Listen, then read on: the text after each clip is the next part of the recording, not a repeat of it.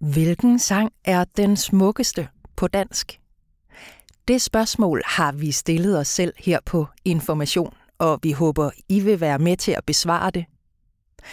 Mit navn er Johanne Pontoppidan Tuxen, og jeg er en af de journalister, der gerne vil give et bud på den bedste dansksprogede sang. Jeg har en svaghed for dystopien. Eller rettere for øjeblikket lige efter ødelæggelserne, når katastrofen skal erkendes. Stilheden over slagmarken i morgengryet, øde landskaber stribet af opkørt mudder. Et følelsessammenkog af savn og sorg og chok og forfærdelse, men også spinkel fortrøstning over, at det værste er over, at noget nyt måske kan slå rod. Ikke at det er noget, jeg har personlig erfaring med, naturligvis. Heldigvis. Men det er pudsigt nok et velgørende sammenkog at flyde rundt i. Og er der nogen, der kan sende mig ind i den suppedags, så er det Lulu Siler, der talesynger den sidste turist i Europa. Jeg er kommet for at møde mit Europa og den gamle verden, som engang var min. Jeg er kommet for På en lille, let målmelodi sender hun sig selv afsted mod det sønderskudte postapokalyptiske Europa, der ligger blødende efter 2.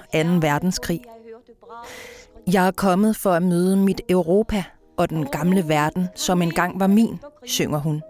Og som en rejsekammerat følger Henrik Blikmans melodi hende på vej, fint og let løbende på klaverets hvide ben. Jeg er den sidste turist i Europa. Jeg er kommet for at møde det. Lulus læber er tæt på mikrofonen. Man kan høre hvert klik fra stemmelæberne. Forestille sig et røgfyldt lokale omkring hende. Beklumret luft, fløjelsgardiner og glasaskebager og nattens sidste gæster, der læner sig tilbage i stolene eller ind over bordene, mens hun står deroppe ved klaveret med sine tynde øjenbryn og tunge øjenlåg og synger Jeg vil ikke tro, at alt nu er ruiner. Jeg vil ikke tro, at alt nu er ruiner. Kun en gold arena for den næste krig. Jeg er den sidste. Åh, heroiske vemod. Efter tænksomhed løsnet fra modløshed. Mogens Dams tekst er ikke et bedrøvet suk, men et tilbageholdt åndedrag. Kan leve efter krigen. Med Lulu Siler som guide flakker vi omkring i myternes, storhedens, højkulturens Europa. På en hektisk rundrejse med et program så presset som en amerikansk tre-dages turist. Fra en gyldenkublet kirke i Warszawa drager vi over Rialtobroen i Venedig, fortsætter omkring London og Parthenon og snupper også lige alle Frankrigs katedraler. Vi genser Goethes digterhus i Weimar, vandrer rundt i Dresdens små rokokogader, knaler for Raphael i Rom og hører lærken synge over Norden alle frie sjæles jublende motiv.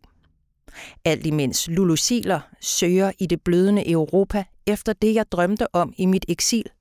Kunstens evige og farverige blomster og de stille lærtes gammelkloge smil. Jeg vil til London, til Stratford og Avon.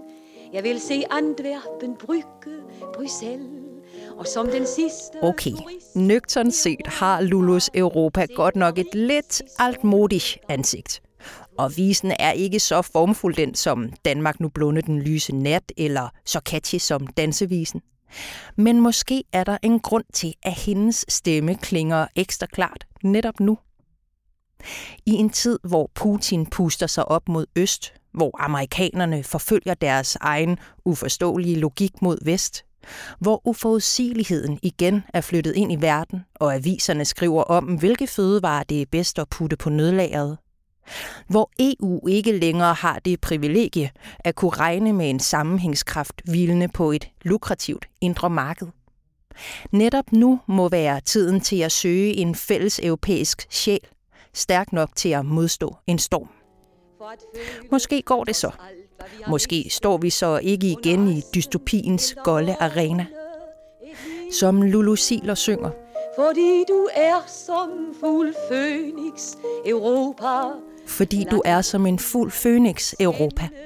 Lad dem kun brænde og skænde din sjæl. Der vil altid spire nye unge blomster om din splindrede søjle kapitel. Åh, Lulu. Åh, Europa. Jeg er den første turist i Europa, når det rejser sig af asken på ny.